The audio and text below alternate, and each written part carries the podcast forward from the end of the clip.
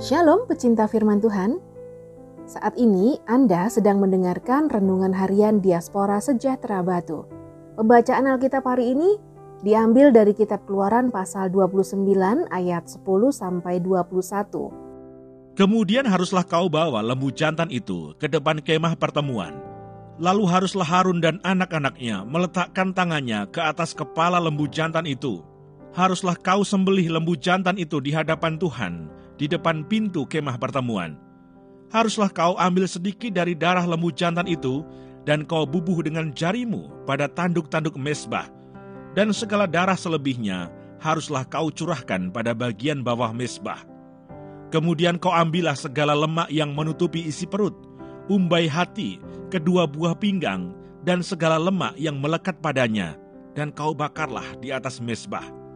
Tetapi daging lembu jantan itu kulitnya dan kotorannya haruslah kau bakar habis dengan api di luar perkemahan. Itulah korban penghapus dosa.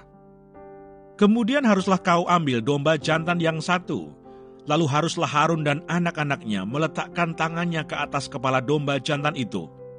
Haruslah kau sembelih domba jantan itu, dan kau ambillah darahnya, dan kau siramkan pada mesbah sekelilingnya. Haruslah kau potong-potong domba jantan itu menurut bagian-bagian tertentu, kau basuhlah isi perutnya dan betis-betisnya, dan kau taruh itu di atas potongan-potongannya dan di atas kepalanya. Kemudian haruslah kau bakar seluruh domba jantan itu di atas mesbah. Itulah korban bakaran, suatu persembahan yang harum bagi Tuhan, yakni suatu korban api-apian bagi Tuhan. Kemudian haruslah kau ambil domba jantan yang lain, lalu haruslah Harun dan anak-anaknya meletakkan tangannya ke atas kepala domba jantan itu. Haruslah kau sembeli domba jantan itu. Kau ambillah sedikit dari darahnya, dan kau bubuh pada cuping telinga kanan Harun, dan pada cuping telinga kanan anak-anaknya, pada ibu jari tangan kanan, dan pada ibu jari kaki kanan mereka, dan darah selebihnya kau siramkanlah pada mesbah sekelilingnya.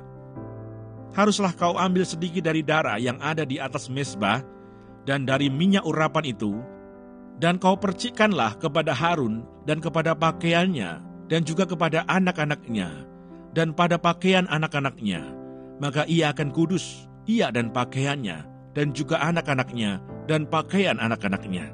Ayat Mas hari ini dari kitab keluaran pasal 29 ayat 11.